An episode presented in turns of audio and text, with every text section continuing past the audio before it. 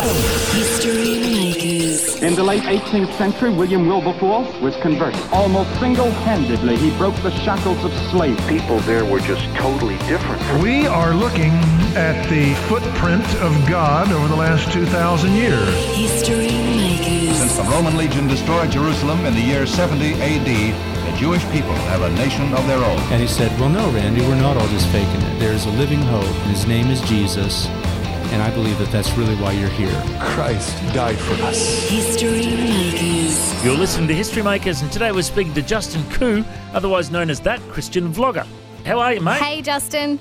Hey guys, how's it going? Thanks for having me on. No worries. Thanks for joining us all the way over there from the States. hmm absolutely. So, Justin, I have to first apologize. So, we had this video, and I used one of your videos, Five Facts About Really Weird Facts About Heaven, to springboard to get some callers on our show. And I happened to pick out um, the one about Are we going to eat meat in heaven? And the way that I recorded it and the way I said it, which I didn't realize, sounded that I was actually dissing your videos. But really, I love your videos on YouTube. So, firstly, I am so sorry. no worries, it's all good. You know, when I saw that you guys were talk- talking about the video, I took it as 100% of a win. I was like, hey, this this is great. That's why I make the videos, so that we get people talking. And so I loved it. yeah. So, what kind of um, videos do you like to do? Because I see that you've got ones that really trying to provoke a reaction. What kind of uh, reactions do you get? And um, yeah, tell us about your videos.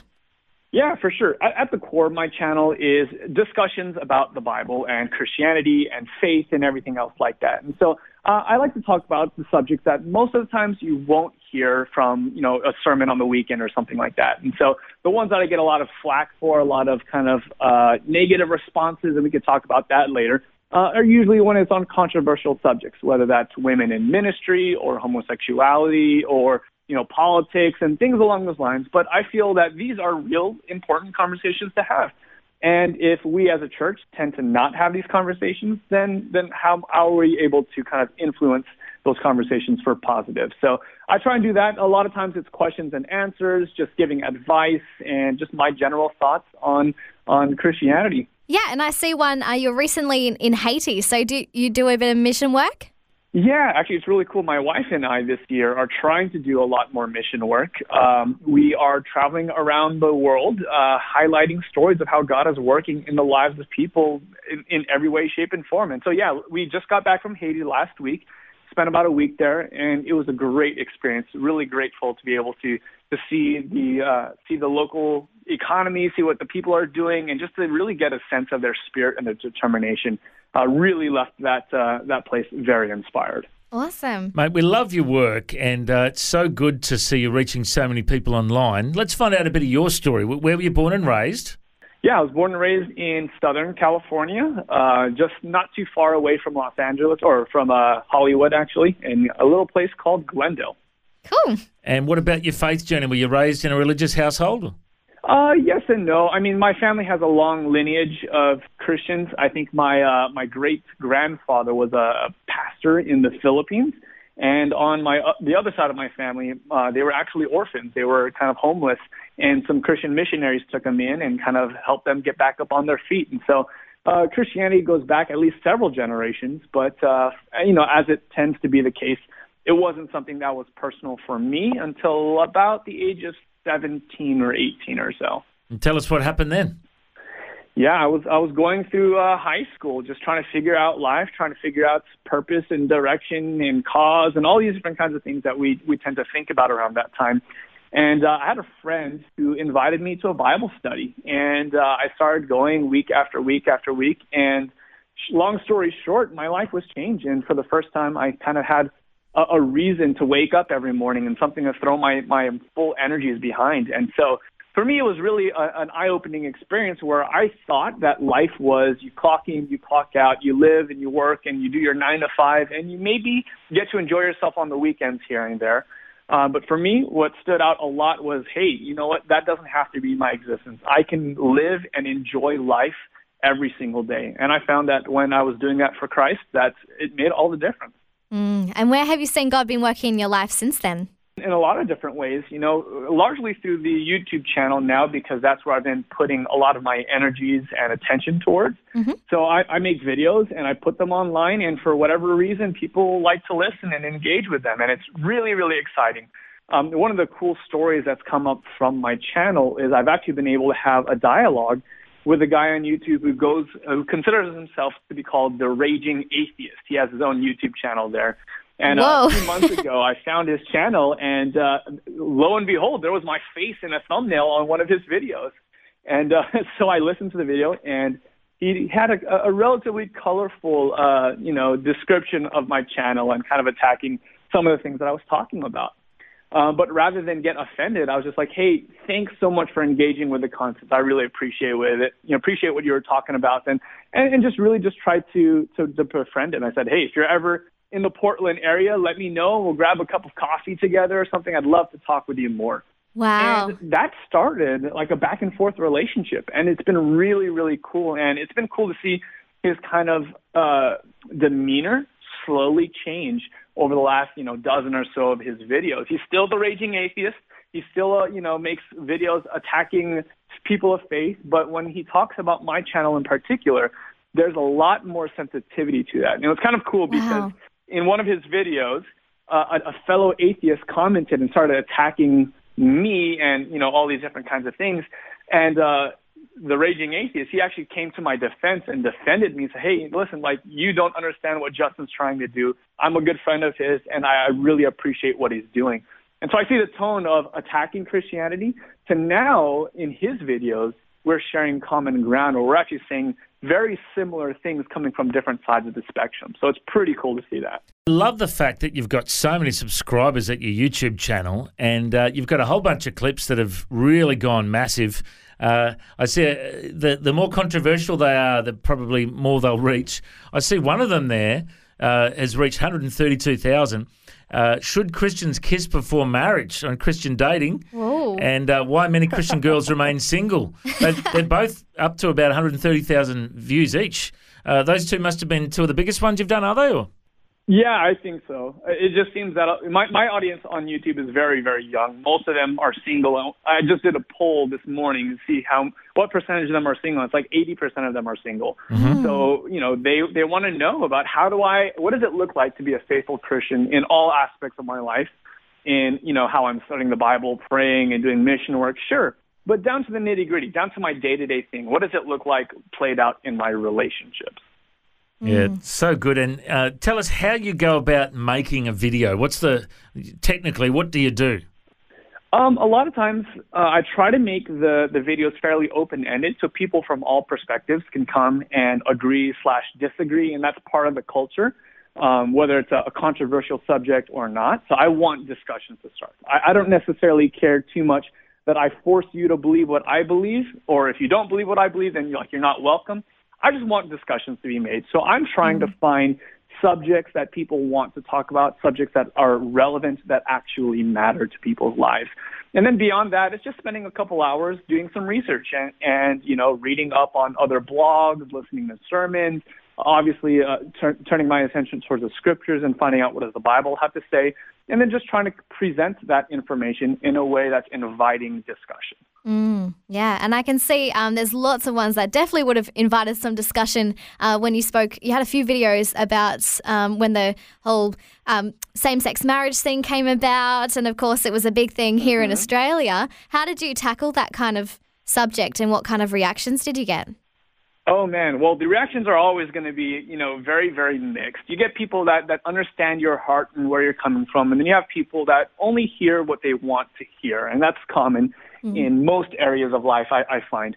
But when it comes to that, you know, I, I hold a very traditional view of marriage. I, I believe, you know, uh, God has reserved sexuality for a man and a woman in a long-term relationship. We can call it marriage if you like. Um, but I realize that there are there are people that are out there who disagree with me, and so I actually wanted to invite someone who disagreed with me onto the channel. And I met a guy named Matthias who's based out of Seattle, and we had a five-part conversation.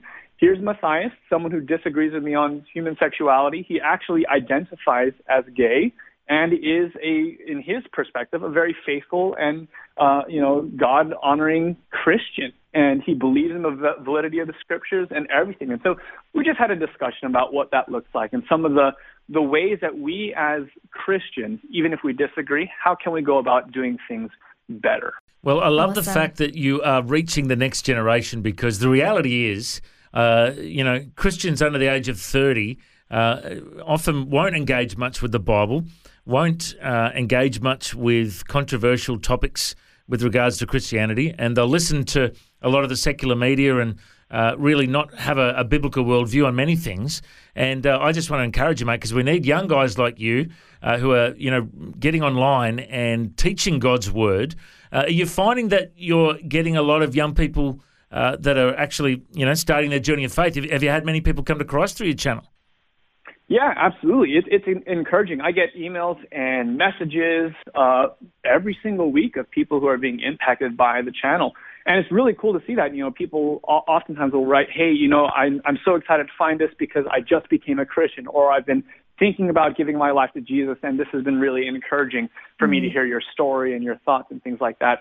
Um, it's really cool. One of one of the main reasons why I created this channel actually was because formerly I was teaching at a school in Philadelphia, and uh, I had a student who literally became a, a, a Christian because of someone else's YouTube channel. He was raised in a, a not too particularly religious house or, or faith-based house, and uh, yet he stumbled across some Christian YouTuber somewhere across the country. And I actually had the privilege, after getting to know him and discipling him a little bit more, I had the privilege of baptizing him. And so I know for a fact lives have been changed by uh, YouTube ministries, and, and I and I believe by faith that they continue to, to, to be changed. Yeah, and this is the world that we're living in. So it's important that we get involved in all aspects of ministry. And it's so cool that YouTube has become a ministry in, in, on some channels. Yeah, it, it's it's kind of crazy, but it seems to be working. Yeah. So who's your favorite YouTubers? Do you like Jerriton? Oh, I absolutely love Jerriton. When I when I started looking for YouTubers, he was actually the first Christian YouTuber I found. Wow. So he was doing it before you started. He was doing it before, and he was part of the inspiration process. I was like, man, he's doing some pretty cool stuff. I'd love to be able to try and uh, mimic some of that as well. So I've really enjoyed his channel a ton, and I'd love to give a shout out to another friend of mine who's based out of the UK, uh, who runs a ministry called Set Sail, and he has a band called Rivers and Robots. Really interesting names. But Rivers uh, and Robots. Ogden, he runs a channel.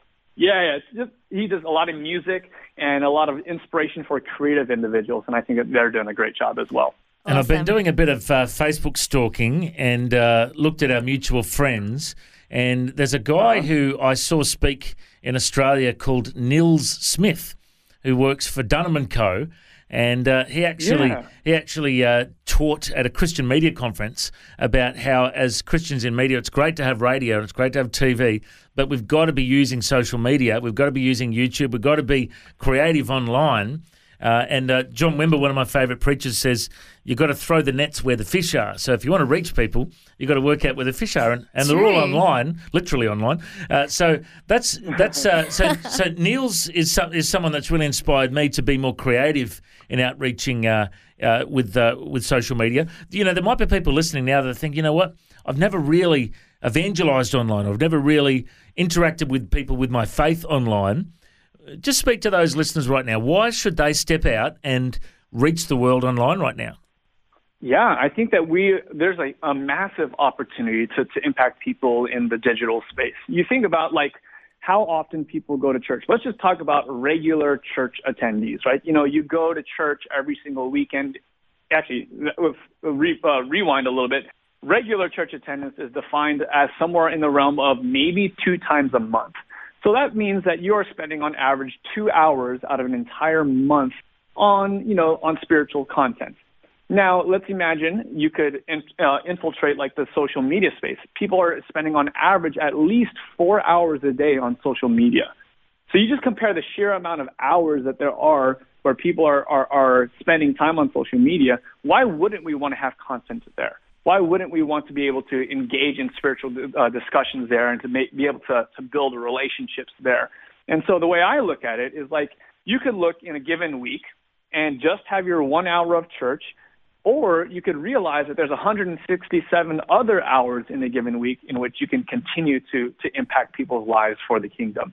And so I think social media is a great way to do that because you can reach people while they're commuting to work or they're on break from their classes or they're just running errands or, you know, quite honestly, they might be doing some other more personal things. Like I remember doing a live stream once asking my audience, what are they doing at this exact second? And someone confessed, I'm actually using the restroom right now. so you're, you're able to impact people where they are, and it's so cool to be able to do that. That's, That's so, so good. funny. Well, it's wonderful to catch up with you. And if people want to find out more uh, on YouTube, you're called That Christian Vlogger.